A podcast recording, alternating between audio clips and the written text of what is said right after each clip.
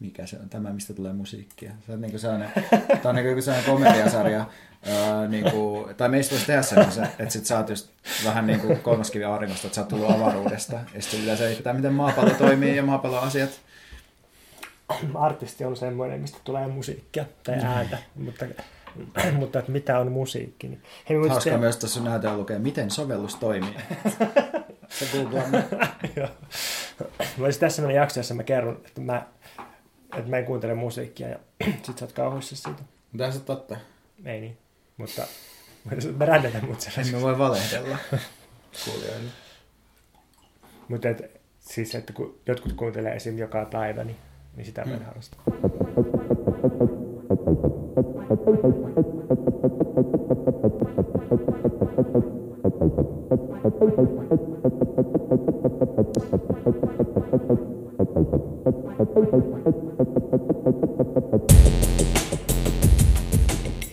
Tervetuloa podcastien piilotettuihin poteroihin, joissa yksinäiset kolumnistimiehet välttelevät dialogia yhteiskunnan kanssa.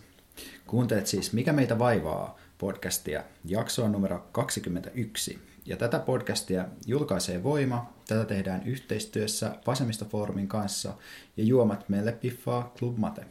Mä olen Veikka Lahtinen ja vieressäni istuu Pontus Purokuru. Sä sekä kopioit mun juontoformaatin että lisäksi sukupuolitit meidät alleviivaten, mitä meidän piti välttää, mutta kai se on siedettävä. No kun mä en ehtinyt kirjoittaa tätä kunnolla tätä introa, kun mä ideoin tätä äsken, että mä yllätän sut tällaisella pontushenkisellä introlla. okay. Että sinne, musta tuntuu, että just nämä tämmöiset sukupuolitermit ja nämä kaikkein taantumuksellisimmat jutut tulee just silloin, kun puhuu vähän hajamielisesti ja antaa selkäytimensä laittaa noita sanoja pihalle. Esimerkiksi silloin, kun mä viime jakson lopussa sanoin ohimennen selkäytimestä tällaisen muotoilun, josta tuli hyvin asiallista, mutta myös aiheellista kriittistä palautetta.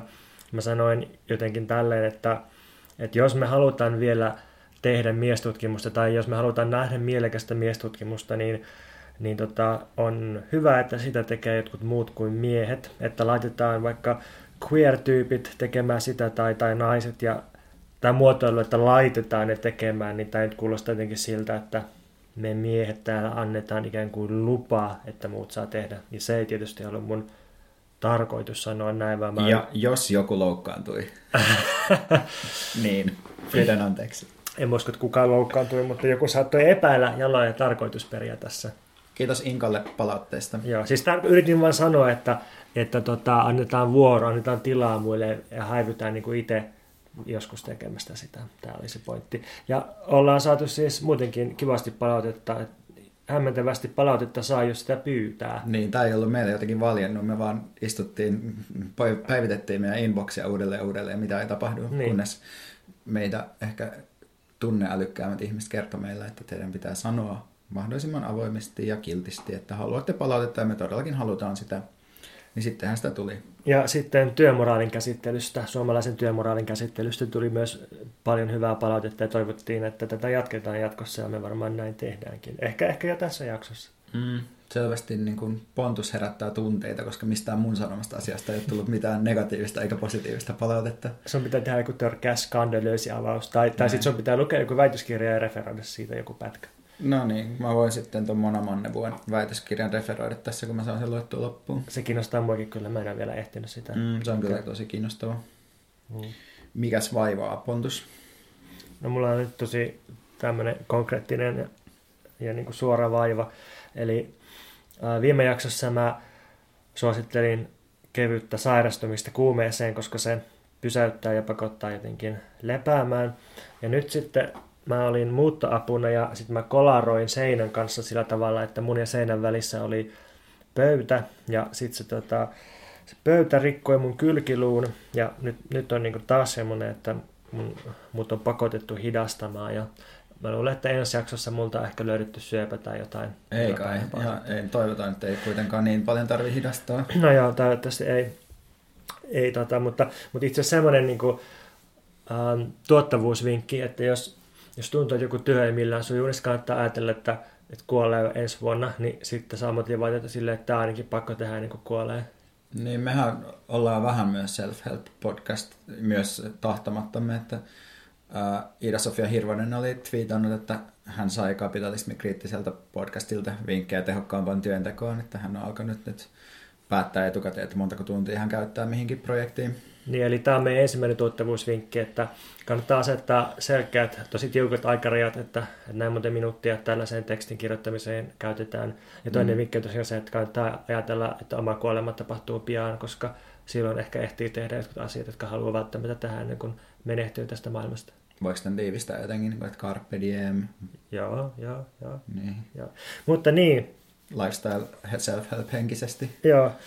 Okei, siis mulla on kylkirurikki ja siis sehän ei ole lääketieteellisesti mikään kauhean vakava juttu, että sillä ei voi oikein tehdä muuta kuin syödä särkylääkkeitä ja se sitten, sitten luutuu itsekseen siellä jossain kudosten puristuksissa.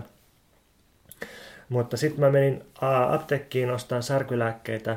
Mä en ollut käynyt lääkärissä tässä vaiheessa ja se apteekkari oli jotenkin silleen, että että, tota, niin, että kyllä sun nyt pitäisi käydä lääkärissä, että toi on semmoinen juttu, että ei se ihan puhelindiagnoosilla selviää, ja että, että koska mä kuitenkin hengästyn kävellessä ja mulla sattuu hengittäessä rintaan, niin pitäisi käydä kuvauttamassa, mm. että ettei se kylkiluu sitten jotenkin paina rintaa, tai se paina keuhkoja. Mm. Joo, kuulostaa. Mä ihan iloinen, että tämä apteekkihenkilö sanoi sulle nämä asiat. Sitten kun mä soitin, mä soitin ensin terveys neuvontaan ja sen jälkeen mä sain terveysasemalle, niin sitten viesti oli silleen, että lol, turha tulla tänne, että, että, että se on poikki ihan varmaan niin kuin näiden oireiden perusteella, mutta että ei sille voi tosiaan tehdä mitään ja, ja niin kuin turha sitä on kuvata tai mitään tällaista. Ja sitten jos, jos, jos useamman viikon syö särkylääkkeitä ja se ei vie kipua pois, niin sitten voi katsoa uudestaan sitä. No onko se nyt sitten turhaa vai ei kuvata sitä? Sitten vähän epäselvää, vähän ristiriitaista. No siis varmaan niin tilastollisesti se on, on näin just, ja varmaan, varmaan niin nämä, nämä tota terveysaseman ja terveysneuvonnan tyypit toimi sille ihan, niin kuin, ihan asiallisesti ohjeiden mm. mukaan, niin silleen tilastollisten riskien mukaan ja näin. Mutta tämä on niin kuin, ehkä taas semmoinen juttu, mistä mulle tulee semmoinen olo, että, että jos ihmisellä ei ole suoraa somaattista terveydellistä riskiä, niin ketään ei tippaakaan kiinnosta kuunnella julkisessa terveydenhuollossa. Sen takia sä puhut tässä podcastissa No, tämä naurin punainen silmä on ainoa, joka mä kuuntelen. Kyllä mä kuuntelen. mä jotenkin naurattaa, että sä et ole saanut oikeutta terveydenhuoltojärjestelmältä. Onneksi tie- minulla on podcast. Mä tiedän, että ainakin joskus meitä on kuunnellut joku lääkäri, joka on huolestunut meidän alkoholipuheesta, niin mä toivon, että se sama lääkäri kuuntelee mua nyt ja diagnosoi mut puheen perusteella ja kertoo, että pitääkö nyt oikeasti mennä sinne lääkäriin vai ei. Ja Mut... Pontus Emeli Purokurulle voi laittaa reseptiä tulemaan tänne meidän Facebook-inboxiin. Kaikki kodeihin lääkkeet vaan tänne otetaan vastaan kyllä.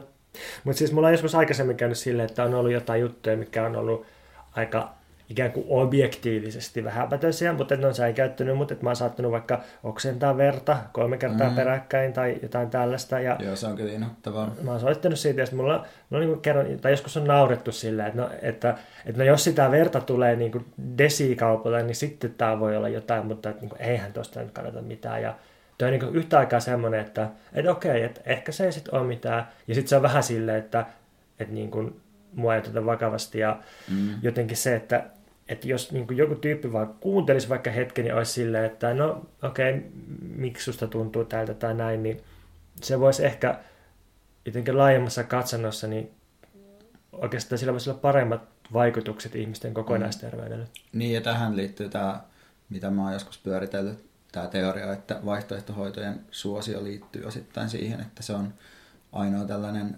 niin kuin ihmisten terveydenhuolloksi mieltämä palvelu, jossa sua kuunnellaan. Niin, että kaikki kristalliterapiat ja UH-palvelut ja tällaiset, niin, niin niissähän on kuitenkin se, että, että ne on aika taitavia usein tällaisia palveluja tarjoavat ihmiset kuuntelemaan ja ottamaan mm-hmm. huomioon. Tai että jos miettii jotain vaikka klassisia astrologeja tai kädestä lukijoita, kädestä ennustajia, niin, niin kyllähän ne, kyllähän tosi tarkkaan tarkkailee ja kuuntelee ja on läsnä. Ja mm. se varmasti tuo ihmiselle sellaisen kokemuksen, että tähän parantaa niiden hyvinvointia, mikä niin. taas voi johtaa siihen, että aletaan ehkä uskoa jopa niihin asioihin. Tai sitten ei, mm. mutta joka mm. tapauksessa niitä käytetään. Ja... Niin, niin ja mm. siinä on se holistisuuden ajatus, että niin. sen ihmisen kokonaisuutta ja sen tarinaa ja sellaista niin kuin käytetään siinä hoidossa hyväksi. et mikä, ja tässä on musta myös mielenkiintoinen linkki just siihen, että silloin ne tekee hoivatyötä ja sitten ja sitten hoiva on just sellainen asia, mitä ei liitetä vaikka lääkärin koulutukseen tai sitä ei niin kuin käsitellä siinä. Ja sitten taas niin kuin, tuntuu, että se on yksi tämmöisiä sairaanhoitotyön tehostamisen isoja ää, kipukohtia, että, että nimenomaan se kyky hoivata mm. ei ole silleen samalla tavalla jotenkin tehostettavissa kuin ehkä jotkut muut asiat. Mm. Että se mm. sitten niin jotenkin kärsii tai katoaa helpommin. Niin, tai, tai jos miettii seurausten kannalta, tai että tehostaminen olisi nimenomaan sitä, että on paremmat seuraukset, tai että vaikka ihmiset pysyy mm. terveempänä, niin se ehkä just edellyttäisi sitä, että päinvastoin hidastetaan sitä hoitoa mm. ja annettaisiin enemmän jotenkin resursseja ja aikaa ihmisten kohtaamiseen ja jotenkin tunteiden huomioimiseen. Mm, tässä pienet sotevinkit, mm, tehdään mm. kaikki kalliimmalle ja hitaammin. Mm. Mut vielä mietin tuosta niin sanotusta huuhasta tai, tai sanotaan vaikka ei-tieteellisestä hoidosta tai kaikista tällaisesta. Nyt jotenkin tuntuu, että viime aikoina on puhuttu siitä, että, että meidän ikäiset ja nuoremmat on jotenkin uudestaan innostunut äh, horoskoopeista ja magiasta.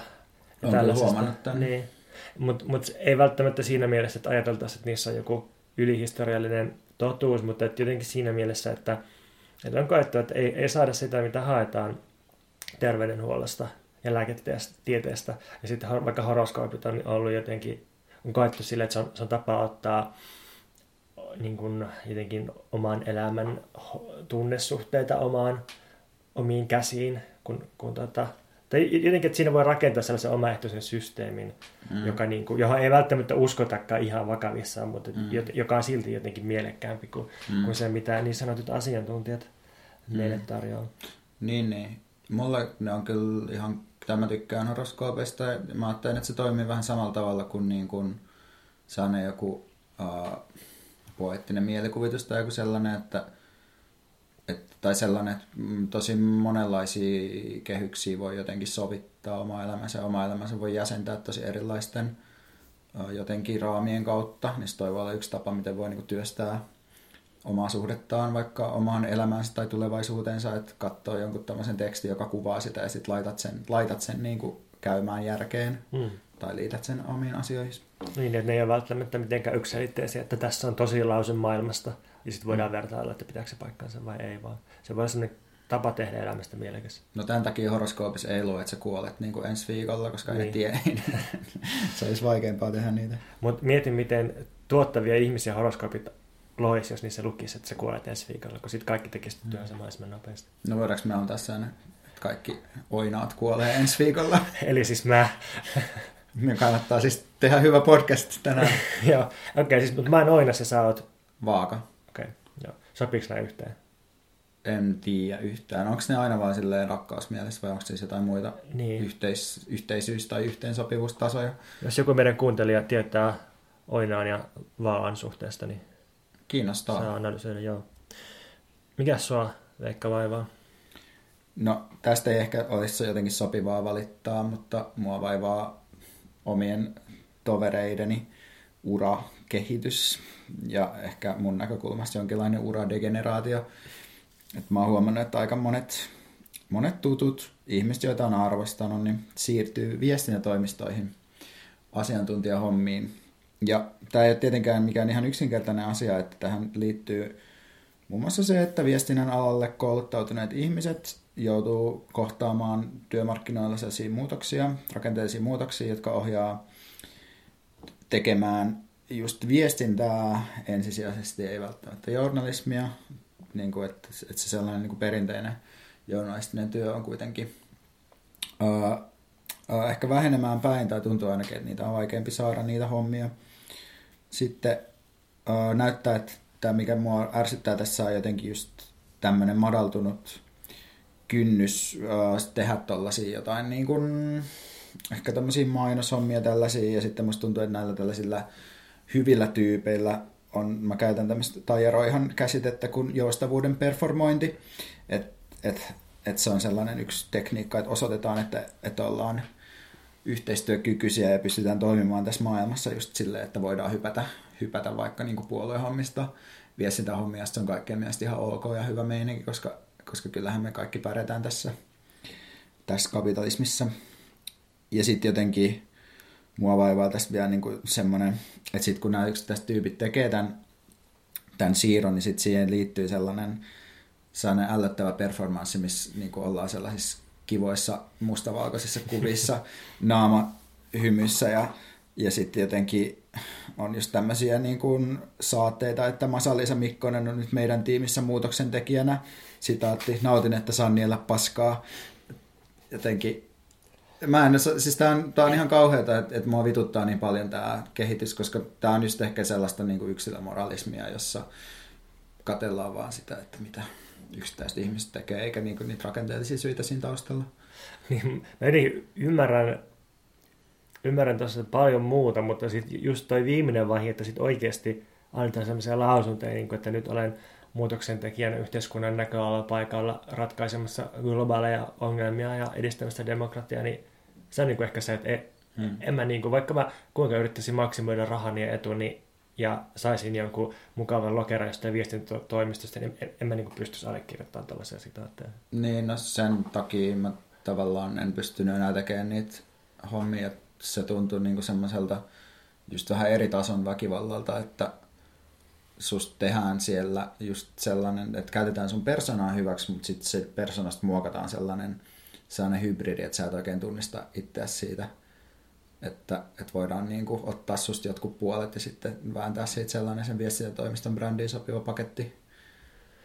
Jos tätä kehitystä, että, niin sanotut hyvät tyypit ja monet ehkä sellaiset, jotka on toiminut jotenkin politiikassa, niin loikkaa viestintätoimistoihin ja mainostoimistoihin, niin jos tätä juttua analysoisi ikään kuin materiaalisesti tai jotenkin, jotenkin silleen, että ei lähtisi niin tuomitsemaan, vaan miettisi vaan, että miksi näin tapahtuu ja mitä ne eri tyypit siitä hyötyy, niin, niin olisiko silleen, että viestintätoimiston näkökulmasta niin ää, politiikassa tulevat ihmiset tuovat tietysti tietoa ja suhteita poliitikkoihin ja niin kuin, että, että jos sanotaan vaikka, että, ää, että vasemmista nuoresta joku tyyppi siirtyy mainostoimistoon, niin, niin että okei se tuo omat kykynsä sinne, mutta kai se tuo niin kuin myös suhteita vasemmistoon. Tai, tai niin, niin, kuin... niin jos ajattelee, mitä se vie sinne toimisto siinä ostaa, niin, niin eihän se osta, osta välttämättä sellaista, tai siis ne ostaa sen koko paketin, ne ostaa ihmisen suhteineen, ja siis niin. siinä on se oletus myös, että sä silloin hyödynnät niitä sun aikaisemmassa työssä ja henkilökohtaisessa elämässä syntyneitä kontakteja, ja tavallaan myyt ne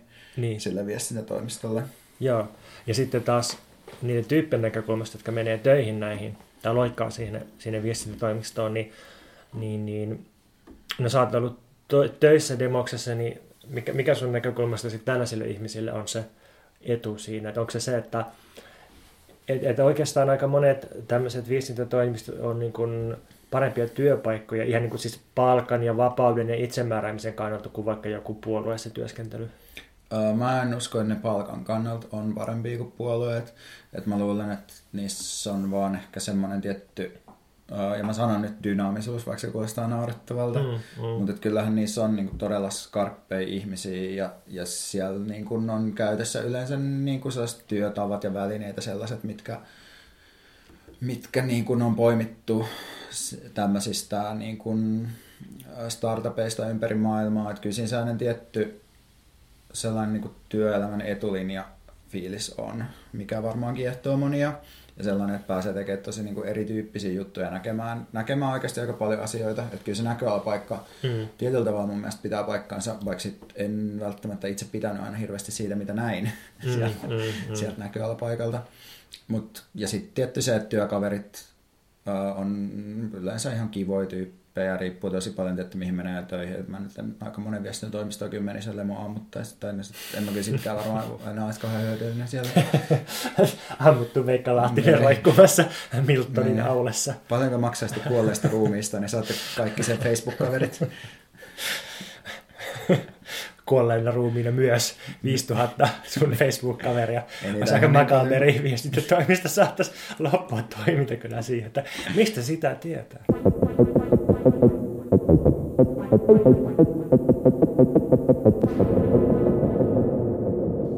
Mä oon kiinnittänyt huomiota siihen, miten skarpit, todella skarpit ihmiset mun ympärilläni, ja ehkä mä nyt voi laskea sit itteni tähän skarpit tai todella skarpit lokeroin, näyttää käyttävän suhteettoman määrän omasta ajastaan sen pohtimiseen, että miten tehdä lainausmerkeissä eettisiä valintoja, miten kuluttaa oikein, miten optimoida pienillä päivittäisillä teoilla omaa arkeaan ja olla siten oikea oppinen. Ja mä oon ajatellut, että tämä on epäilemättä perintöä siitä ajasta, jolloin mä oon itse ollut semmoinen teini-ikäinen ja sitten jotenkin saanut sellaisia malleja ö, poliittisessa ja yhteiskunnallisesta toiminnasta, sisäistänyt jotain sellaisia juttuja. Niin kun silloin oli kova juttu kuluttajaboikotit, joita organisoitiin globaaliliikkeen yhteydessä. Näitä on tietysti ollut 1900-luvun saatossa oli esimerkiksi iso Nestle-boikotti, onko se sitten lähtenyt 70-luvulla? Joo. On, on tainnut, tainnut tätä lähteä, mutta tota, hmm. tota, jatkuu, jatkuu monilla edelleen kyllä. Niin, mutta nyt se jatkuu sillä tavalla, että se jatkuu niiden ihmisten päissä. Hmm. Ja sitten ei ole välttämättä sellaista organisoitua boikottia.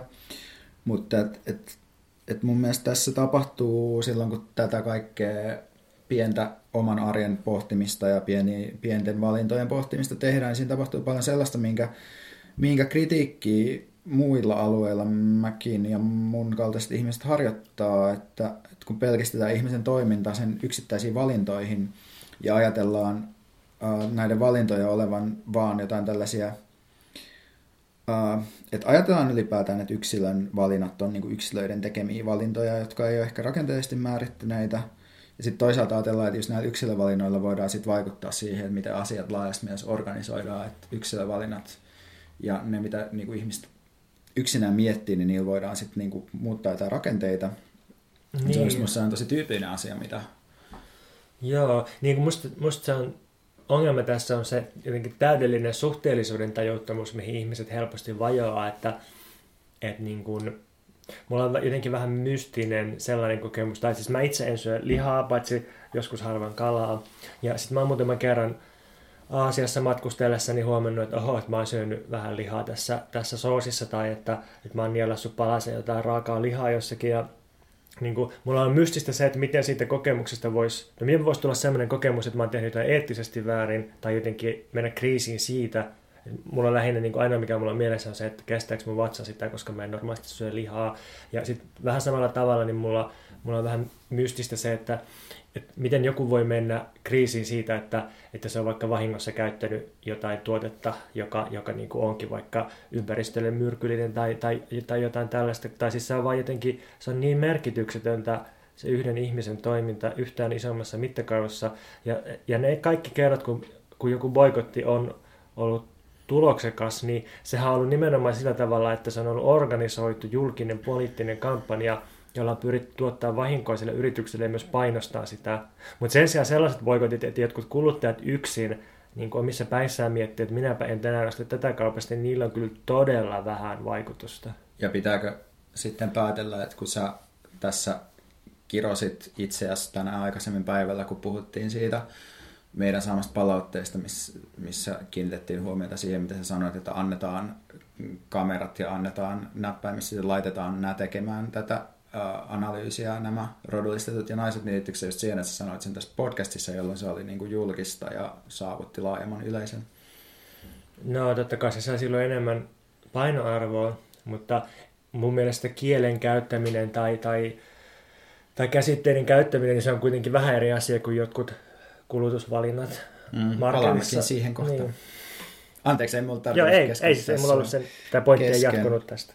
Joo, mutta mun mielestä tällainen ajattelu näyttäisi olevan jonkinlaista suku uusliberalismille, jonka Pontus tuossa myöhemmin määrittelee meille seitsemällä lyhyellä bullet pointilla. Ja sä laskit ne. Kyllä mä laskin ne, kun se mua nauratti se, että lyhyt määritelmä on sun mielestä seitsemän bullet pointtia. Mutta et, et sellaiselle ajattelulle, tai että on sellaista ajattelu, jossa hahmotetaan toiminnan akseliksi yksilö ja markkinat. Ne on, niin kuin, se on se, millä, millä kaikki tapahtuu. Ja poliittinen voima redusoidaan kuluttamisen voimaksi, mutta sitten kuitenkin vielä sen yksilökuluttamisen voimaksi.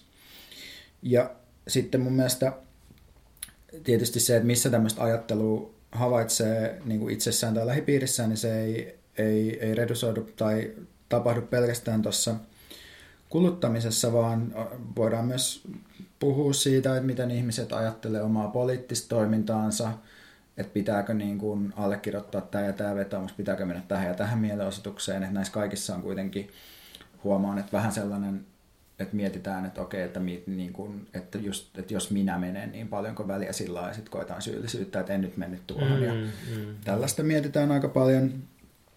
Uh, ja sitten silloin, kun tämä fokus on vaan siinä yksilössä, että mitä minä teen, teenkö minä oikein tai väärin, niin sitten just hukkuu tämä, mistä säkin äsken sanoit, että, että, että kun organisoidaan boikotteja, niin ajatellaan niitä vaikutuksia, että mitä saadaan aikaiseksi, mikä on tehokkainta toimintaa, niin just se, ne vaikutukset hukkuu silloin, kun ajatellaan yksilöä, koska mitä yksi, yhteiskunnallista toimintaa, toimintaa ei voi jättää yksilötasolle, kaikki tietää tämän kuitenkin, että, että jos hukutaan tuijottamaan omia ostopäätöksiä, niin sillä ei niin kuin päästä lopputuloksiin, sillä, sillä on ainoastaan sen niin kuin yksilön kokemuksen kannalta niin, että, onko tästä, niin, että siis jotenkin se ristiriita on siinä, että, että sama ihminen saattaa sanoa, että, että ei yksilökeskeisyyttä, että meidän pitää kehittää yhteisiä ratkaisuja, meidän täytyy tehdä politiikkaa. Ja sitten samaan aikaan se sama tyyppi saattaakin olla ihan kriisissä siitä, että se huomaa, että se on käyttänyt jotain tuotetta, jolla onkin hirveät ympäristövaikutukset. Mm. Tai, tai hirveät ja hirveät, mutta että niin suhteessa, mm. suhteessa huonot tai levittää jotain mikromuovia tai, tai jotain tällaista. Ja enimmäkseen musta tuntuu, että moralisointi nimenomaan kohdistuu niin kuin itseen, että se on niin. itsen työstämistä. Et mä en kauheasti huomaa sitä, että ihmiset moralisoisivat toisiaan. Niin. Se on eläinoikeusliikkeessäkin niin kuin aika vähäistä, mutta sitten musta tuntuu, että meissä kaikissa on se sellainen niin kuin se homunkulos, se pieni ihminen, joka syyttelee meitä koko ajan asioista, että me tehdään ja kehottaa tekemään tietyllä tavalla. Tämä sisäistetty tuska tai itse syytys, niin se on kyllä, on, onkohan mä kokenut sitä? Olen varmaan joskus, mutta se, se jotenkin nykyään näyttää tosi etäiseltä mulle, koska jotenkin mä ajattelen, että, että jos havaitsee tekevänsä jotain, tai vaikka kuluttamassa jotain haitallista, niin sitten voi, voi joko oikeuttaa se itselleen, tai sitten voi yrittää vähentää sitä mm. tai lopettaa sen. Ja niin kuin, miksi, miksi lisätä tähän jotain tuskaa tai kieriskelyä tai syyllistystä? No musta se ei ole mitenkään rationaalista. Että se on mm, tavallaan mun mm. pointti, että siinä on vaan ehkä jotain semmoista niin kuin, tiedostamatonta ja sitten se on äh, kuitenkin jotenkin epäjohdonmukaista sen kanssa, että mitä oikeastaan haluaa, mutta että sä puhut tässä myöhemmin sitten, että millaista uusliberalismia löydät itsestäsi. Tykkään siitä, että sä ennakoit koko ajan sitä, mitä mä tuun puhumaan. Mä toivon, että sieltä tulee hyvää kamaa. eikö, eikö, mutta eikö se nyt kuulu tavallaan sellaiseen joo, joo. jotenkin äh, tarinan kerrontaan myös, että liikutaan vähän tasojen välillä ja joo, joo, näin Mutta Uh, mun mielestä se kiinnostava juttu tässä on, että miten tämä suhteutuu tällainen yksilöajattelu just kielenkäytön muokkaamiseen, mistä on esimerkiksi niin kuin tämä uusi niin kuin rodullistettujen liike puhunut aika paljon, että, ja, ja niin kuin transliike ja näin, että millaisia käsitteitä on niin kuin hyvä käyttää, että siitä, siitä keskustellaan paljon, esimerkiksi just rodullistetun käsite on sellainen, mitä, mikä on aika nopeasti saatu just leviämään käyttöön ja mikä just, että on mullekin semmoinen aika, aika selkeä juttu nykyään, uh, että et, et, et jotenkin niin kuin, että siinäkin voisi ajatella, että, että siinäkin on niin kuin tämmöinen omaan toimintaan nimenomaan keskittyvä fokus, mutta sitten mä näen just siinä, niin kuin säkin viittasit siihen, että siinä on joku ero, että puhutaanko niin kuin shoppailusta mm. ja niin kuin shoppailulla vaikuttamista esimerkiksi, jolla niin kuin oletus on tietenkin, että sä niin kuin sillä niin kuin muuta niitä rakenteita, jotka ehdollistaa mm. sitä, sitä sun toimintaa hirveästi tai, mm. tai näin, niin verrattuna siihen, että jos puhutaan just siitä, että, että, että organisoidaan politiikkaa, että joku, joku niin kuin siellä silloin pyrkii niin kuin saamaan aikaan semmoisen kollektiivisen prosessin, missä kielenkäytön tapoja muutetaan, ja silloin sä tavallaan muuttaisi niitä kielenkäytön tapoja. Ei se tarvii niin, niin hirveästi miettiä, mutta se on ehkä semmoinen, niin kuin, eikä tarvitse kokea syyllisyyttä siitä, jos joskus mokaa, mutta se idea on kuitenkin se, että se ei ole pelkkää semmoista niin kuin, yksilötason niin kuin, puuhastelua. Niin onko, sun, onko sun pointti nyt se, että, että markkinoilla ja kuluttamisessa kaikki pelkistyy kuitenkin yksilövälineiksi, kun taas kielenkäyttö on aina kollektiivista ja yhteistä, ja silloin kielenkäyttöön puuttuminen tai sen työstäminen, niin se on aina jotenkin enemmän poliittisempaa. No se ei ollut mun pointti, mutta okay. toi kuulosti kyllä tosi Mun pointti on ehkä enemmän se, että, että ehkä toi rodullistettu juttu on silleen eri, että, että mun mielestä jos joku nyt organisoisi nimenomaan boikotin, että no niin, että nyt niin kuin, niin kuin kiristetään Chiquita pois markkinoille, ja sitten tulee mm. globaali juttu, se on niin miituun tasoinen juttu, mm. että et kukaan ei niin kuin enää hommaa niitä banaaneja, ja sitten se jotenkin pystytään niin kuin organisoimaan kunnolla, ja sitten se onnistuu, niin se olisi tosi hyvä juttu. Mm. Tai, tai se voisi olla, jos nyt sitä haluttaisiin, että mm. saataisiin Chiquita pois markkinoilta. Mutta että tavallaan mun mielestä toi on vähän niin kuin samantyyppinen, että toi on nimenomaan jon, jonkun tahon niin kuin organisoima poliittinen liike, missä Niin, niin aivan, muutetaan okei, se kieltä. okei, se. Joo, joo, Niin, joo, siis se ei ole silleen, että mä vaan päätän nyt, Joo, että, joo. niin kuin, että mä keksin jonkun oman sanan ja sitten mä alan käyttää sitä. Joo, Tai silleen. joo. Uh, joo, tää oli nyt vaan siis, kun mä mietin just tätä, että et, et miten nopeasti tästä tulee semmoinen niin törkeä etuoikeutettu uh, niin kuin näkökulma näkyviin, että jos mä sanoin, että ei kannata miettiä mitään yksilötason juttuja, koska ei ne ole mitään väliä. Sitten tarkoittaako se sitä, että voisit niin kuin sanoa tavallaan mitä vaan tai tehdä Niin, mitä ei, vaan? siis musta se pointti ei ole siinä, että ei pidä miettiä mitään yksilötason juttuja, vaan jotenkin, että välillä mittasuhteet ja niin kuin, näkökulmat kääntyy sille aika jännästi sellaiseksi, että ne tuottaa vain hirveästi tuskaa ihmisille ja hirveän vähän mitään tuloksia. Mm. Joo, toi on musta hyvä, hyvä tiivistys. Mutta jotenkin just tässäkin niin kun, musta voi ajatella kyllä silleen, että ei just kannata olla turhaan niin siitä hirveän rikki, jos just käyttää joskus jotain väärää termiä tai mokailee mm. tai jotain tällaista, että ei kannata siinäkään hukkua yksilöä, vaan miettiä, että miten voi tehdä jotain mielekästä ja kollektiivista Niin, toimintaa. Niin, niinpä. Tuleeko nyt sun määritelmä uusliberalismille? Joo, aasinsilta tähän määritelmään voisi olla se, että, että jos skarpeillakin ihmisillä, kuten meillä, on näitä vähän ristiriitaiselta tuntuvia tunteita siitä, että me koetaan ehkä syyllisyyttä tai, tai monet kokee syyllisyyttä siitä, mitä yksin, yksil, niin yksilönä tekee, vaikka tietää, että tämä on ihan pointitonta tämä syyllisyyden tai riittämättömyyden kokeminen, koska ei se muuta yhtään mitään, ei se auta ketään, että sä koet syyllisyyttä tai riittämättömyyttä. Niin, että mistä tämä tulee, tämä, tällaiset tunteet sitten, niin no vastaus on, että uusliberalismista. No niin. Ja jos haluaa paneutua tarkemmin uusliberalismiin, niin suosittelen kuuntelemaan uuden poliittinen talous podcastin kolmannen jakson, jossa on uusliberalismin tutkija Timo Miettinen vieraana ja käsittelee uusliberalismin historiaa perinpohjaisesti. Mutta ehkä jotenkin semmoinen, semmoinen niin lyhyt, laaja perusmääritelmä on, että uusliberalismi on viime vuosisadalla syntynyt aika laaja filosofia, johon liittyy erilaisia poliittisia liikkeitä ja, ja semmoinen ihmiskuva, joka korostaa kilpailua ja, ja markkinoita ja, ja tosi, tosi siis yksilökeskeinen ihmiskuva.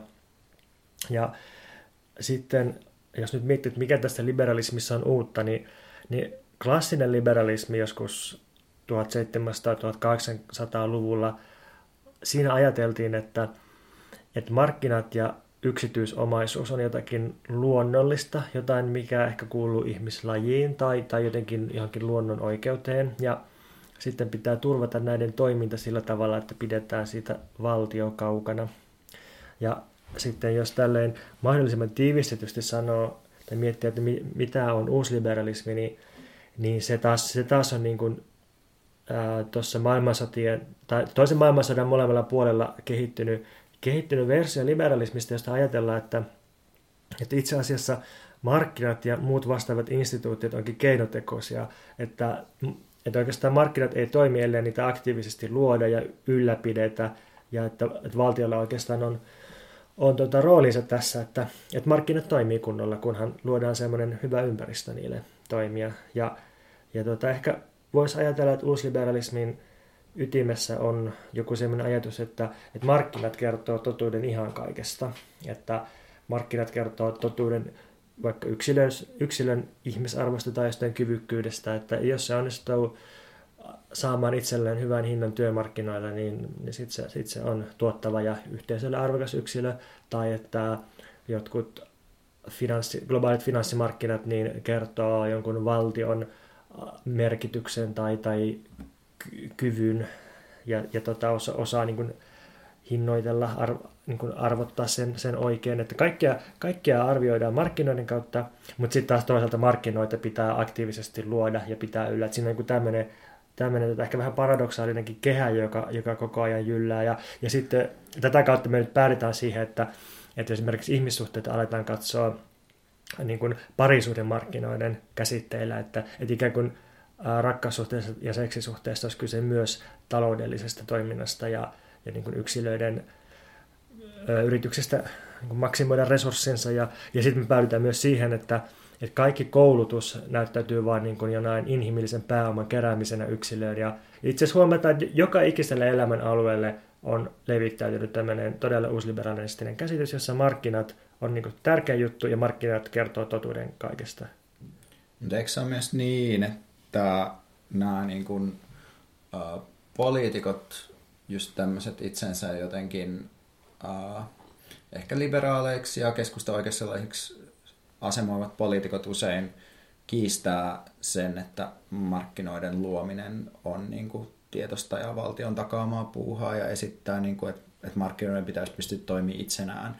Että mä oon niin kuin mun mielestä huomannut, että tässä on ollut niin kuin vuosien ajan sellaista niin kuin eri liberaalien välistä peitsentaittoa tai tällaista niin kuin vinoilua siitä, että kokoomus ei oikeasti kannata markkinataloutta, me vihreät oikeasti kannatamme markkinataloutta ja sitten se liittyy aina siihen, että kritisoidaan sitä, että noin haluaa valtion interventioita tähän ja tähän asiaan ja noin haluaa näitä ja näitä subventioita, mitä me ei haluta. Joo, joo, eikä niin kuin, siis uusliberalismi ei ole sama asia kuin oikeisto.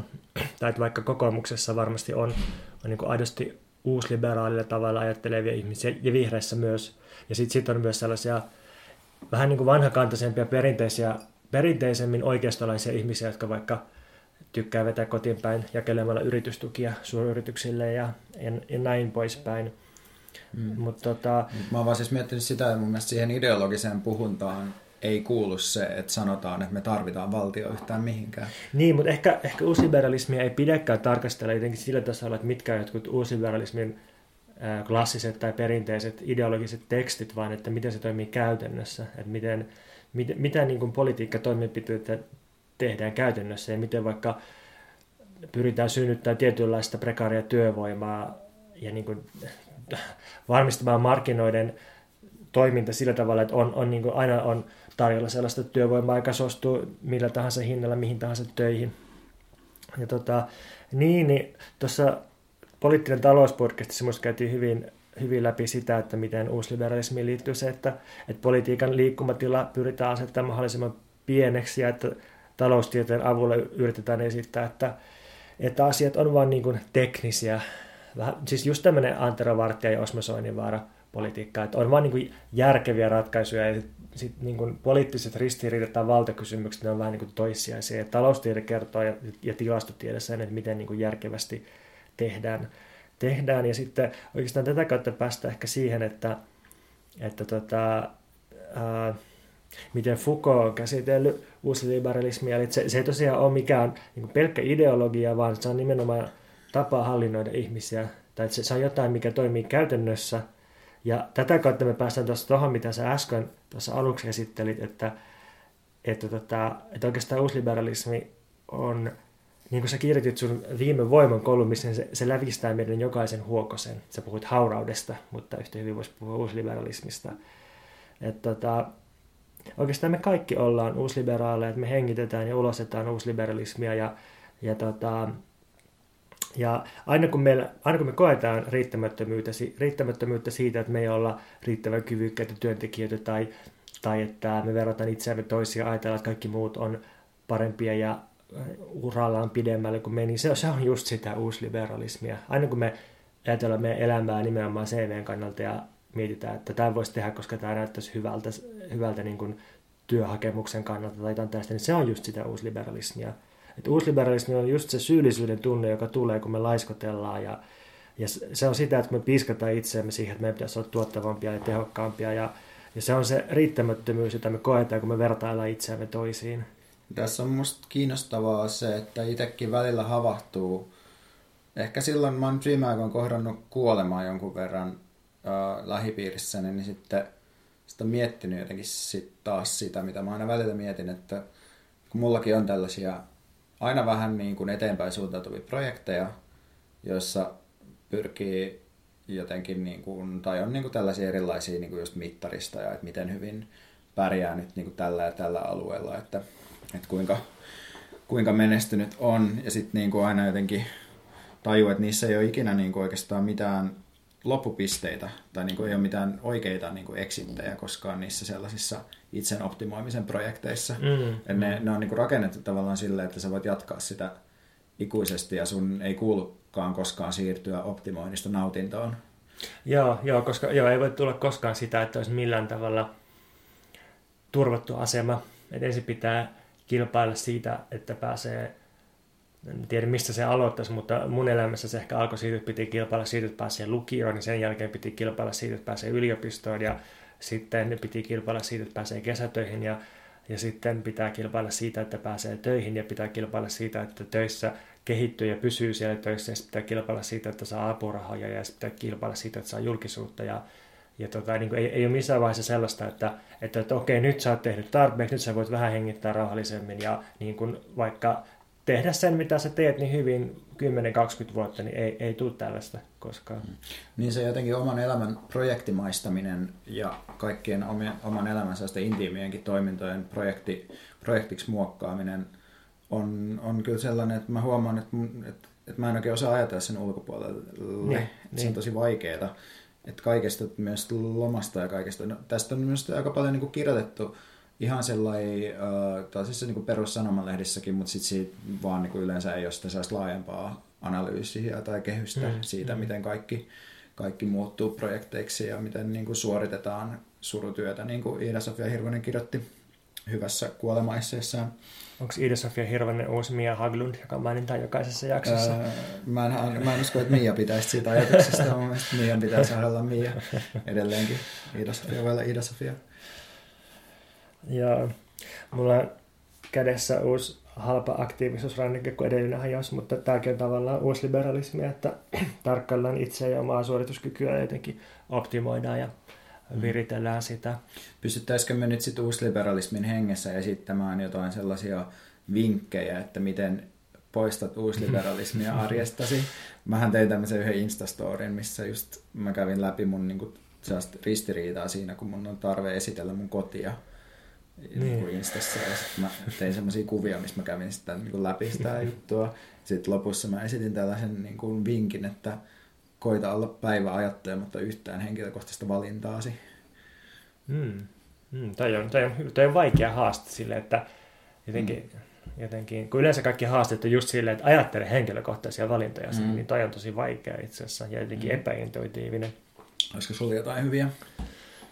Mä voin ainakin sanoa, että miksi ne on niin vaikeita ne ratkaisuja. Eli sulla on vielä siis jotain pointteja jäljellä ja sun on pakko saada sanoa ne. Ei kun, ei kun siis mun, mun pointti on vaan, että että uusliberalismista on tosi vaikeaa kieltäytyä, koska toisaalta se on just se tunne meidän sisällä. Ja vaikka kuinka tietää, että tämä on se tunne ja tämä tulee jostain normeista ja vaatimuksista, niin ei se poista välttämättä sitä tunnetta. Että kyllä mä koen riittämättömyyttä siitä, että jotenkin, jotenkin tota, on, on ollut pari sellaista päivää, että mä en oikein tehnyt mitään aina järkevää. Vaikka mä kirjoitan jatkuvasti siitä, että meidän ei pitäisi olla pakko tehdä järkevää, niin kyllä mä silti koen sen, että mä, se on niin, niin syvällä ja se, niin kuin, mä oon tahtomattani sisäistänyt sen. Ja sitten toinen ongelma on se, että et sit jos todella kieltäytyy tästä kaikesta kilpailusta, niin, niin sitten kyllä jää ilman rahaa ja asuntoa ja niin edelleen. Et se se niin kuin, niin kuin sisäinen pakko ja ulkoinen pakko jotenkin elää tätä kilpailua.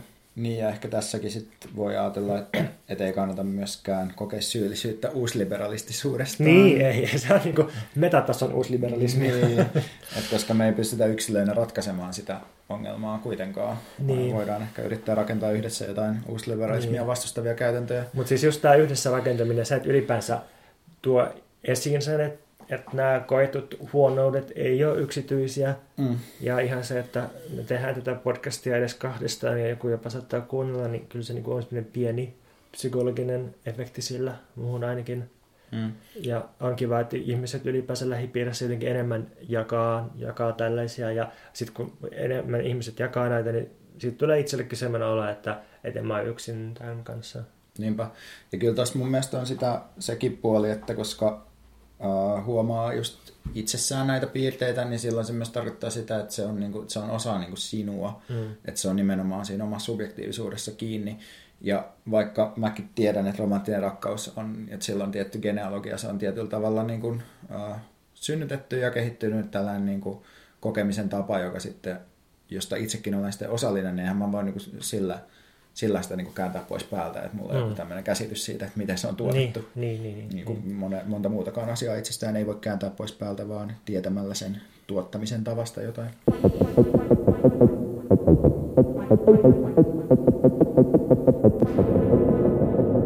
Meille on tullut taas lukijakysymys. Mm, ja tämä on meidän lukijakysyjä veteraani Juholta. Uh, luen tämän kysymyksen kokonaisuudessaan. Podcastissa Pontus antoi ymmärtää, että te molemmat suluissa kysymysmerkki pidätte politiikan lähtökohtana omaa kokemusta ja omasta arjesta lähtemistä. Mitä tämä tarkoittaa solidaarisuuden kannalta ja erityisesti kansainvälisen solidaarisuuden kannalta? Niitä pitää mielestäni pystyä tekemään ilman omaa kokemusta. Tähänhän on pohjannut ja pohjaa iso osa kansainvälistä työväenliikkeestä ja eri liikkeiden tukemisesta ympäri maailmaa. Sen lisäksi, että ainakin Pontuksen puheet vaikuttivat aiheuttavan hankaluuksia kansainvälisen solidaarisuuden näkökulmasta, ne myös vaikuttavat vähättelemään empatian mahdollisuutta ja erilaisia affekteja, joita sellaiset liikkeet herättävät, jotka eivät lähde omasta kokemuksesta tai omasta arjesta.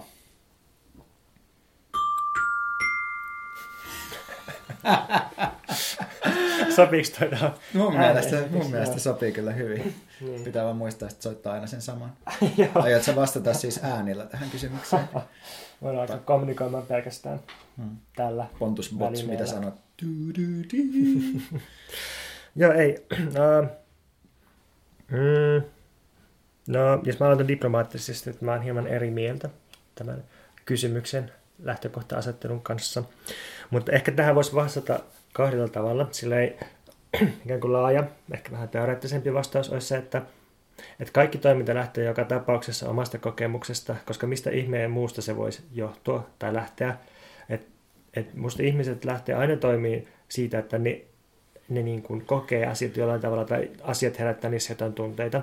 Jotkut ihmiset myöntää tämän ja on rehellisiä, toiset ihmiset naamioi tunteensa ja kokemuksensa jonkun moraaliksi tai periaatteeksi kutsuttujen alle. Ja tämä on aika, varmaan voisi sanoa, että semmoinen kanta, joka periytyy jonnekin David Humeen asti.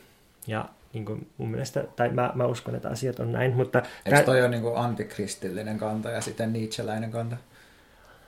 On se varmaan sitäkin.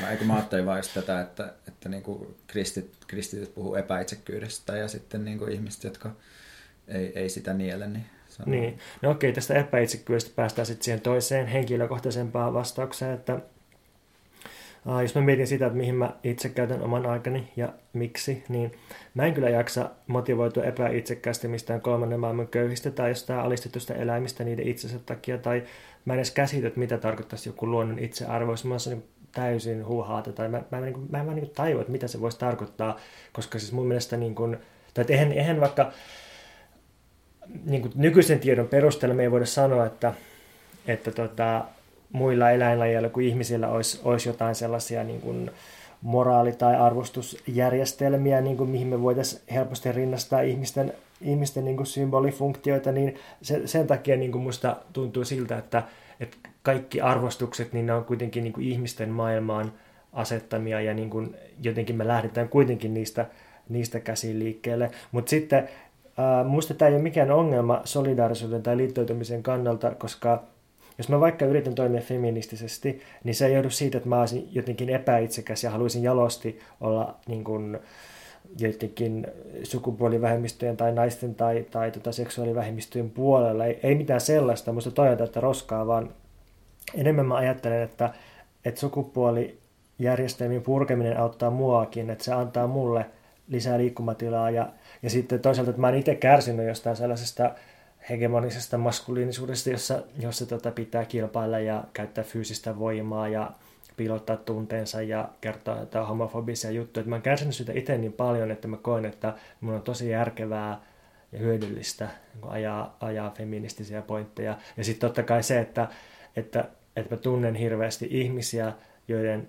elämää jotkut niin kuin, sukupuolitetut hierarkiat haittaa paljon enemmän kuin mua, niin totta kai niin kuin tämäkin saa minussa aikaan kokemuksia ja tunteita ja semmoisen halun, että mä haluan tehdä näille jotain. Saanko mä pysäyttää sitä hetkessä, kun mä mietin, että sanoit, että hyödyllistä ja järkevää, niin kuin, että mietitkö sä oikeasti sun niin poliittista toimintaa jotenkin sen kannalta niin kuin että mitä se niin kuin, että, että vaikka jos sä teet jotain niin kuin solidaarisuusjuttuja tai jotenkin jeesaat jotain niin kuin kurdiliikettä tai tällaista, että sä ajattelet, että se on jotenkin hyödyllistä, koska mulle se on niin kuin, silleen, aika vieras ajatus, että se olisi niin kuin, niin kuin kamppailun päämäärien kannalta jotenkin hyödyllistä mulle. Että se on ehkä niin kuin jotenkin musta kivaa, ja mä koen, että se on, tai että mulla on semmoinen olo, että se on niin kuin tärkeää jonkun sellaisen niin kuin poliittisen tekemisen kannalta ja näin, mutta ei sen mä en taatte, että siitä on mulla niin mitään hyötyä niin mun elämässä, mun elämän ajalla niin mitään iloa välttämättä siinä mielessä, että, että sitten kun niin saavutamme jonkun autonomia jossain Rosavassa, niin jes, sitten niin munkin elämä paranee.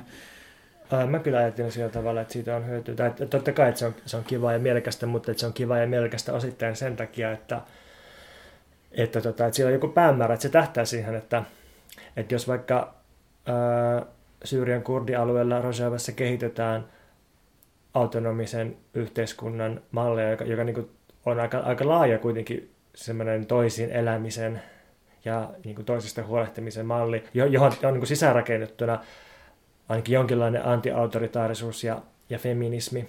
Ja oikeastaan juuri muualla maailmassa ei, ei ainakaan tässä mittakaavassa tällä hetkellä ole käynnissä tällaisia. Niin, niin mä, kyllä mä oikeasti ajattelen, että se, se on hyödyllistä, että me, tai me, mutta että he pystyvät osoittamaan, että, että, tota, että tämmöinen oikeasti toimii ja niinkin hirveissä kriisioloissa niin on mahdollista saada tällainen järjestelmä rullaamaan ja sillä on hyviä vaikutuksia ihmiselle. Mä oikeasti ajattelen, että se on, on hyödyllistä. Siis en mä, en mä kiistä, etteikö se sitä voisi olla, mutta mä vaan niin yritän sanoa mun toiminnasta niin se, että mitä mä siitä hyödyn niin tuossa mielessä on aika yhdentekevää. Että mä voin hyvin tehdä asioita sen takia, että mä ajattelin, että musta on niin ihana ajatus, että joidenkin ihmisten ei tarvitse kärsiä jostain samasta paskasta, mistä ihmiset kärsii tällä hetkellä niin joskus tulevaisuudessa. Niin, niin. Että semmoinen niin tuhatvuotinen perspektiivi on mulle ihan mielekäs niin myös sen takia, että siitä tulee jotenkin, että voi ajatella silleen, että jes, että niin kuin No kyllä mä myös ajattelen, että se on aika nopeasti hyödynnettävissä sillä, että, että jos, jos siellä niissä olosuhteissa saadaan toimimaan tuommoinen, niin kyllä se antaa lisää voimaa mun väitteelle tai meidän väitteelle siitä, että, että me saataisiin myös täällä toimimaan.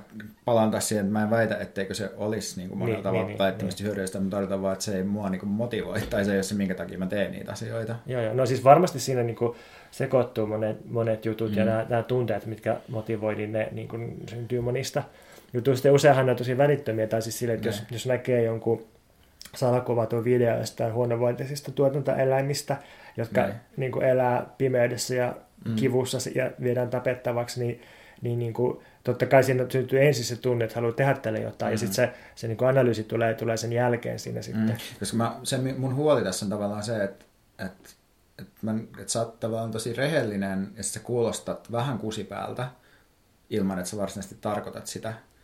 Ja sitten sit mä tiedän, että sä niinku oot silleen tosi ihana tyyppi, niin mä niinku vaan kiinnostaa, niin. mistä se fiilis niinku tulee. No, mä luulen, että se fiilis tulee siitä, että just se kristillinen, moraalinen ja moralistinen puhetapa ja ajattelutapa on lävistänyt meidät, meidän jokaisen huokosen, niin kuin sä sanoit, niin mm. niin voimakkaasti, että me, me ollaan totuttu freimaamaan niin ihan – ihan niin tosi radikaalikin poliittinen toiminta jotenkin aina sellaisten niin periaatteiden ja moraaliarvojen nimissä, vaikka oikeasti niin pohjimmiltaan siinä on kyse tunteista ja kokemuksista ja no, voimaantumisesta. Niin, no en mä siis sitä kiistä, mutta se ehkä musta tuntuu, että se liittyy myös siihen, että kun sä sanot just, että sä puhut tavallaan sellaista niin järjestä ja hyödyllisyydestä ja sitten silleen, että täm, nämä asiat, nämä motiivit täyttä roskaa, mutta järki ja hyödyllisyys tai jotenkin... Niin, mutta että se, että ne, nehän ei ole mitenkään yksilitteisiä tai, tai jos mä puhun jostain hyödyllisyydestä, niin en tarkoita, että se olisi jollekin Siis mä, mä en nyt puhu hyödystämistä tähän uusliberalismin merkityksessä, että, mm. että hyödyllistä sillä tavalla, että se lisäisi jonkun yhden yksilön resursseja pärjätä kilpailussa. Että ei mitään sellaista, vaan että,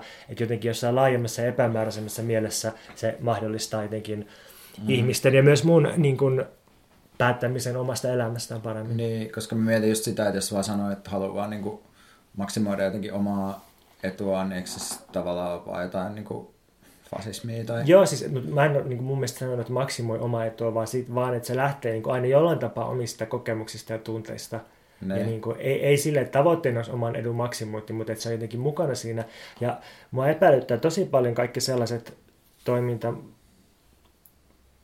tavat tai, tai puhetavat, jossa, jossa niin kuin yritetään kieltää tämä ja, ja niin kuin väittää, että, että, jotenkin, että toimitaan jonkun joidenkin yleismaailmallisten arvojen tai periaatteiden varassa mm. täysin, koska muista sitten helposti ajaudutaan semmoiseen ihmisoikeushommaan, jossa sitten, jossa ollaankin yhtäkkiä kriminalisoimassa seksityötä, kun ajatellaan, että, että tiedetään niin kuin seksityöläisiä paremmin, että, että, mm. tota, että mikä, mikä niin kuin parantaisi heidän asemasta. Ajaudutaan jotenkin helposti puhumaan toisten puolesta.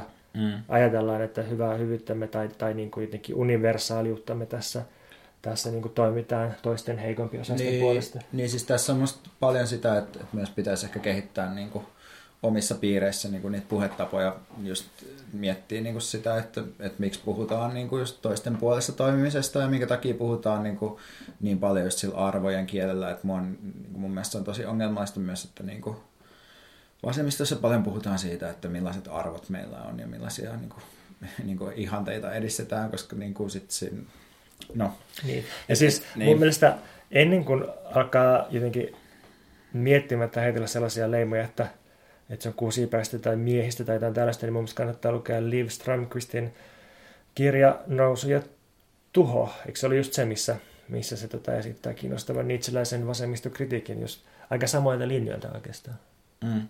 Mähän en siis sanonut, että sä oot kusipää, mä sanoin, että mä oon huolissani, että, että, että sä kuulostat kusipäältä. Tämä ei ollut suunnattu sulle, vaan kaikille meidän leimoja heittäville potentiaaliselle, kuulijoille. potentiaalisille vihamielisille kuulijoille. Lukekaa Livström Kristia.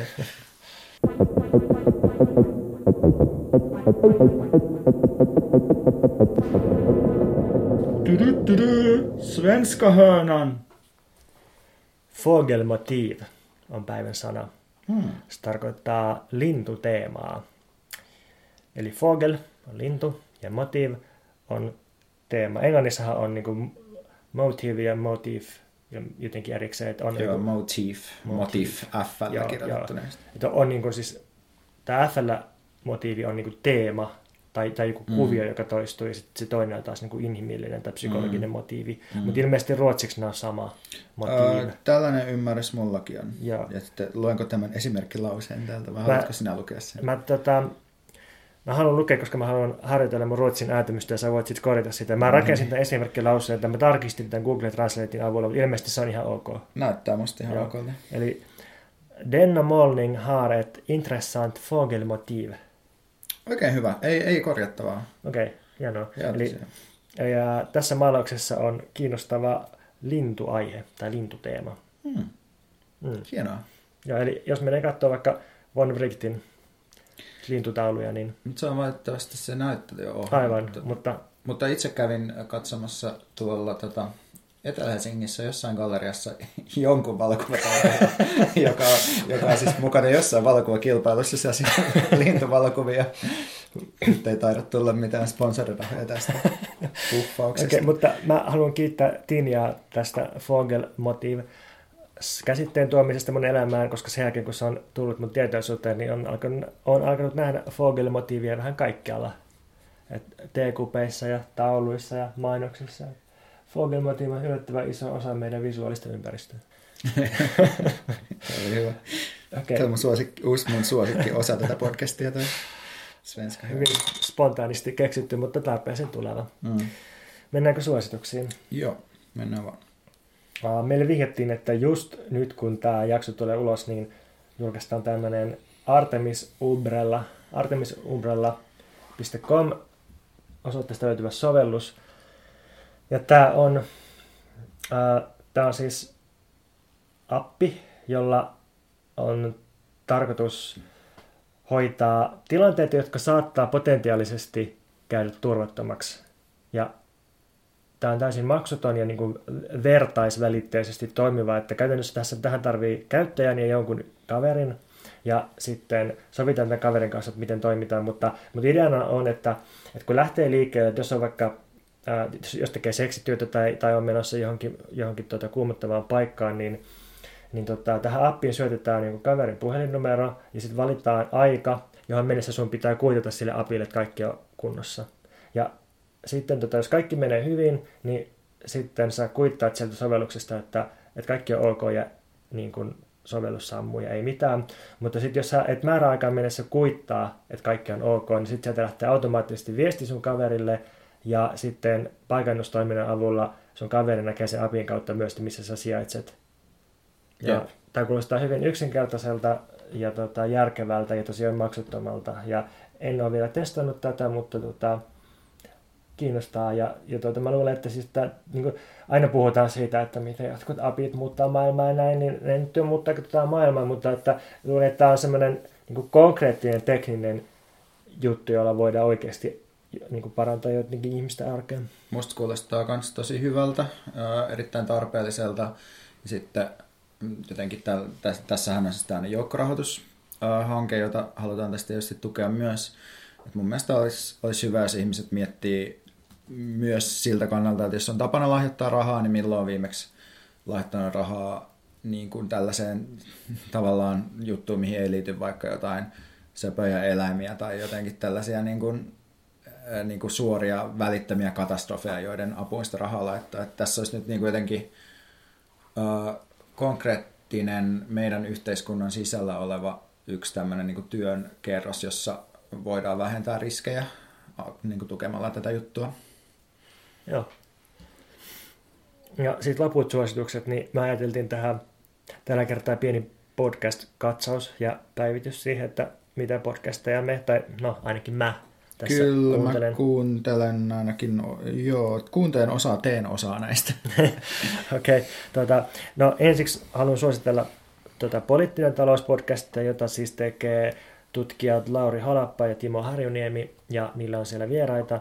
Ja näkökulma on siis taloustutkimus, politiikan tutkimus ja viestinnän tutkimus, mutta, mutta se on siis todella informatiivista ränttäystä, ja mä oon ainakin oppinut siitä kiinnostavalla tavalla uusia asioita. Esimerkiksi just tuo jakso uusliberalismista oli hyvä ja samoin, samoin tota, oikeastaan think tankista oli, oli tosi kiinnostava jakso. Mun mielestä se liberaalit edistysmieliset oli hyvä, ja kun mä kuuntelin sitä, mä sen, no joo, vähän noin. Mutta sitten mä huomannut, että kolme viikkoa myöhemmin mä puhun ikään kuin ne olisi mun omia pointteja, mikä on musta aina onnistuneen, onnistuneen niin kuin asian artikuloinnin merkki. Ja sitten musta siinä on hauska, hauska dynamiikka myös, että se ää, Lauri Holappa ränttää sille niin kuin tosi vihaisesti, ihan hirveällä volyymilla, ikään kuin se pitäisi jatkuvaa luentoa, ja sitten se käyttää niin kuin melkein sivistynyttä kirjakieltä, mutta sitten sitä kuitenkin siellä on semmoinen raivo ja närkästys pinnan alla, ja sitten Timo Hariniemi on taas silleen niin kuin vähän ää, diplomaattisempi ja vähän sille pyrkii haastattelemaan ja niin kuin sovittelemaan, mutta välillä esittää jotain niin kuin just kriittisiä, tärkeitä kysymyksiä ja näin. Joo, ihan viihdyttävää seurattavaa jos ei ole saanut mies-podcast ähkyä vielä. Niin, no mutta tota, jos on saanut mies podcast ähkyn, niin, ja ihan muutenkin, niin todella voimakkaasti suosittelen Hillan ja Inarin podcastia, koska siis Hilla ja Inari on, on Suomen paras podcast. Oletko samaa mieltä? On, ehdottomasti. Joo. Se on mun mielestä podcastien Twin Peaks, eli Twin Peaks on mulle semmoinen mielentila, mihin mä aina haluan palata. Joku semmoinen, että mun ei tarvitse ymmärtää sitä kaikkea tai jotenkin aina jotenkin äh, olla jotenkin ihan, ihan ajan tasalla, että mitä, mitä tämä juttu tarkoittaa, mutta se on vain jotenkin semmoinen tunnelma, jossa haluaa vain oleskella. Ja esimerkiksi se edellinen jakso, jonka nimi oli Unitila, jossa käsiteltiin unia ja surrealismia ja vaikka mitä, niin se, se on niin kuin ehkä hienoimpia suomenkielisiä podcast-jaksoja, joita mä oon kuullut. Mm.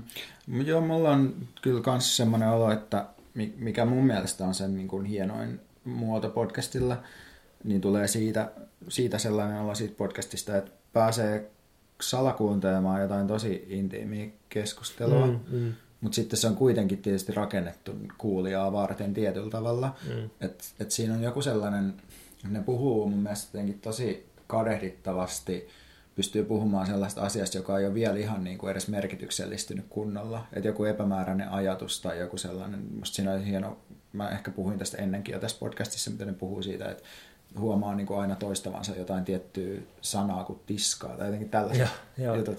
Että se, se on musta jotenkin vaan sellaista, niin kuin ehkä mistä itsekin tietyllä tavalla tykkään, että mä, mua kiinnostaa jotenkin se semmoinen niin kuin, esi, esikielellinen tai semmoinen taso ja sitten no jotenkin niin kuin pyörii sen äärellä koko ajan. No. Jos haluaisi käyttää akateemisia käsitteitä, niin voisi sanoa, että affektit ja mikropolitiikka, että ne on ne, niin kuin, tai jos miettii, että mitä, mitä ne tarkoittaa, niin mun mielestä ne on niin kuin just ne, mitä, mitä tuossa tuossa tota käsitellään tässä podcastissa ilman, että, että niin kuin siinä käytettäisiin mitään kauhean hankalia käsitteitä. Jos haluaisi käyttää. Jos haluaisi käyttää. No sitten on uusi The Sisterhood-niminen podcast, jota pitää kirjailija, toimittaja ja aktivisti Lori Penny ja sen sisko Eleanor Penny. Ja se on siis äh, feministinen podcast, josta puhutaan hyvin brittiaksentilla. Se on ihan mahtava se, se aksentti siinä. Ja mä siis mä oon monesti puhunut siitä, että miten paljon mä ihailen ja pidän Lori Penistä ja sitten sit se on vaan tosi kiinnostava kuulla sen puhuvan. Ja se on siis silleen, että, että jotenkin tosi laajasti ää, ajankohtaisista poliittisista kamppailuista ja feministisistä kiistoista popkulttuuriin ja, ja vaikka mihin. Et mä nyt olen kuunnellut vain johdannon ja sitten, sitten tätä yhden jakson, mutta aion kyllä kuunnella kaikki muutkin, mitkä tulee. Ja sitten haluan suositella eläinoikeuspodcastia, jota tekee Veikka. Ja, ja Emmi. Ja Emmi Animalialla. Ja se, tota, se lähti vähän hitaasti mun mielestä se podcast liikkeelle, että se eka jakso oli jotenkin silleen, mitä eläinten vapauttaminen lakiteitse, se jotenkin kuulosti niin kuivalta, että mä en vieläkään jaksanut kuunnella sitä. Mm, se on ihan hyvä jakso, mutta se, oli, se meni vähän sen takia, koska meillä oli yksi KV vieressä, sitten mä ajattelin, että nyt pistetään tämä käyntiin niin kuin tässä. Mutta sen jälkeen mun mielestä, siis mä kuunnellut kaikki mitä neljä jaksoa on tullut sen jälkeen, ja on pitänyt tosi paljon niistä, ja erityisesti kaksi edellistä jaksoa, eli, eli tota, tämä posthumanismista ja toislajisuudesta, missä oli Laura Gustafsson vieraana. Ja sitten sit oli tämä joku 17 minuutin setti vegemessuilla, missä puhuttiin eläinten vastaisesta lobbaamisesta, niin todella hyviä uutta tietoa ja jotenkin että semmoinen ihminen, joka ajattelisi, että jotenkin eläinten oikeudet ei koske sitä tai että se ei ole kiinnostunut eläinten oikeuksista, niin, niin kuin myös ja erityisesti sellaisen kautta kuunnella nämä pari jaksoa, että se on niin paljon laajempi kuin joku, mitä voisi kuvitella animalien tekemään. Uh. Se niin haukuit animalia samaan kuin se kehuit meitä. Joten mä en tiedä, miten tähän pitäisi suhtautua. Ei, kun mä haukuin ihmisten mielikuvat animaliasta. Aa, niin, idiotit. Mm. Joo, kiitos. no sitten, mä en tiedä mitä mieltä sä oot, mutta mun mielestä porno on yleensä aika tylsää katsottavaa. Tai kyllä mä katson sitä toisinaan, mutta että, että sille pitemmän päälle, jos sitä yrittäisi niin katsoa ja katsoa, niin se on, se on, niin kuin, se on aika tylsää. Niin ei sitä mun mielestä myöskään tehdä sillä tavalla, ehkä sitä on joskus 70-luvulla tehty sillä, että joku oikeasti katsoisi sitä, että tehtiin jotain elokuvia ja tällaista. Niin, no siis kyllä vielä vaikka viime vuosikymmenellä tehtiin musta sellainen niin yli, yli tunnin tai tunnin pornoleffoja. Joo, joku... mutta siis silleen mun mielestä niissä on kuitenkin se idea, että sä voit niinku hyppiä kohdasta toiseen. Niin, niin onkin, mutta sitten se taas herättää se kysymyksen, että minkä takia niinku siinä on ne välikohdat tai jotkut juonet tai niinku mm, Niin, Matteo Vatsa että sitä voi käyttää niinku eri tarkoituksiin. Se on siinä mielessä vähän niin kuin milpato. Mm. Pidän tästä vertauksesta. Mutta niin, niin okei, että jos, jos porno ei jaksa sille ainakaan keskittyneesti katsoa kauhean pitkään, ainakaan niin perusvaltavirta pornoa, niin, niin minusta on jännä sitten huomata, että, että pornotekijöiden puhe on sitten taas tosi paljon kiinnostavampaa, että sitä että jaksaa kuunnella sitten vaikka podcast-muodossa. Nimittäin ää, maailman suurimmalla netti-pornostriimaussivustolla ja siis todella niin kuin ylikansallisella pornoimperiumilla Pornhubilla on oma podcastinsa, jota pitää Asa Akira. Ja mitenköhän mä varmaan törmäsin tähän, kun tämä oli noussut iTunesin listoille. Niin, että missään tapauksessa Pornhubin sivuille. Pitäisi muuten tarkistaa, missä roolissa se on siellä. Että onko se, onko se niinku sellainen brändetty sillä niinku isolla, vai onko se jotenkin silleen, että tietää, että tietää? Niin, jotenkin luulisin, että, niitä ei, että sinne sivuille ei kannata laittaa mitään epärelevanttia.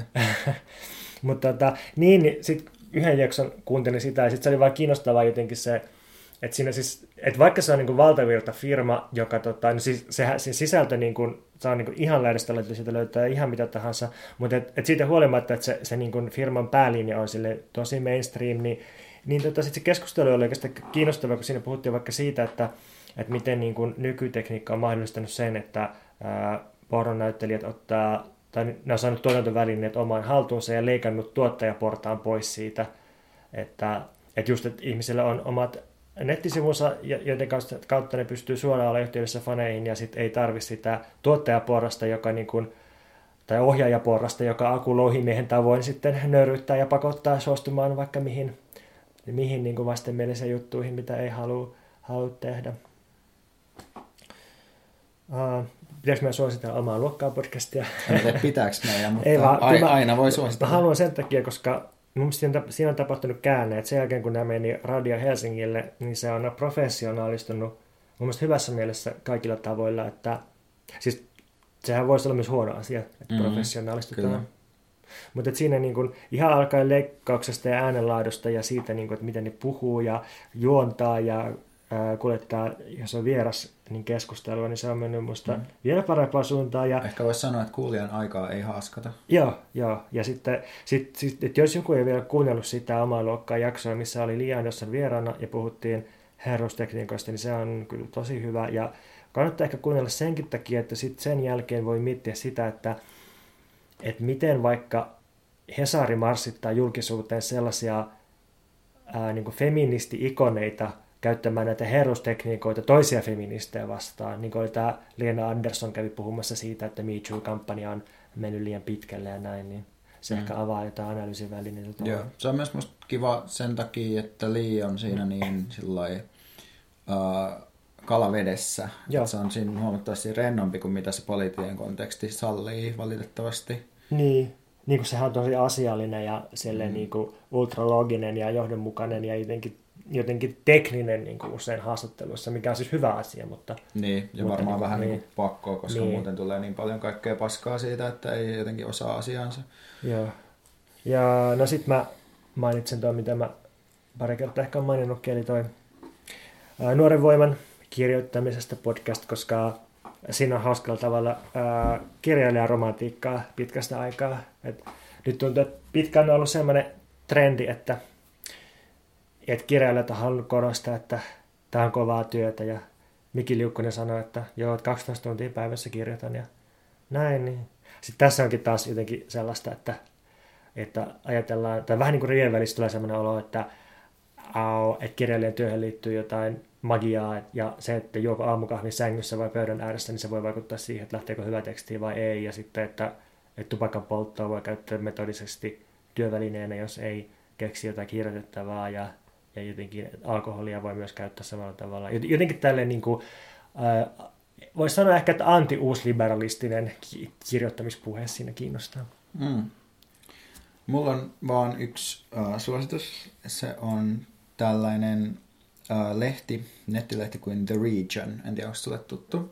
Uh, on kuullut nimen, en ole lukenut. Mm, niin tämä on siis tällainen, mä oon päätynyt lukea tätä sen takia, koska mä oon seurannut nyt tätä Pohjois-Syyrian tilannetta, Turkin etenevää offensiivia Afrinin kaupungissa täältä. Mutta siis tämä on tosi musta hyvä, hyvä niin kuin lehti, joka käsittelee sellaista aluetta, jota mä en oikein seuraa itse kauhean paljon. Eli tämä on vaan niin kuin, no mä voin lukea vähän, mitä, mitä tämä kertoo itsestään. Eli The region aims to offer new perspectives on current issues in the wider region of West Asia. Sitten täällä on vielä silleen, että vähän niin kuin, tai no ehkä tämä seuraava lause vielä selventää. We believe in the fluidity, fluidity, a fluidity of borders, identities and territories and aim to serve as a platform for journalists, academics, intellectuals and activists who want to contribute to an open discussion on unfolding developments from Anatolia to Mesopotamia, the Levant and beyond. Eli sillä tosi niin kuin, uh, musta hyviä analyysejä ja niin kuin aika sellaista ajantasasta uh, ja mun näkökulmasta toistaiseksi ainakin oli ihan luotettavaa niin kuin, uutisointia siitä, mitä tapahtuu tuollaisella hyvin kiistellyllä alueella, missä niin kuin, on aika kovat propagandakoneistot ja myös niin kuin länsimainen uutisointi usein niin kuin pettää tosi pahasti silloin, kun puhutaan tuosta Afrinin miehityksestä. Kuulostaa tosi hyvältä ja tarpeelliselta ja mä avaan sen heti mun selaimen tabiin, että mä en sitä. Ja tähän liittyen voi myös suositella, että, että kannattaa vähän niin kuin nyt ottaa selvää, että millä tavalla, että jos kokee, että ei tiedä tuosta, että mitä siellä Afrinissa tapahtuu, niin kannattaa vähän vilkuilla netistä ainakin niin kuin Kurdien kulttuurikeskus Suomessa kirjoittaa siitä yhdessä Rajavan puolesta ja, ja jotkut muutamat muut tämmöiset Facebook-sivut, että mitä, mitä tapahtuu uh, Pohjois-Syyriassa tällä hetkellä ja miten voi mahdollisesti myös itse sitten ilmaista tukensa tälle tota, erittäin vaikeissa oloissa olevalle kurdiväestölle siellä.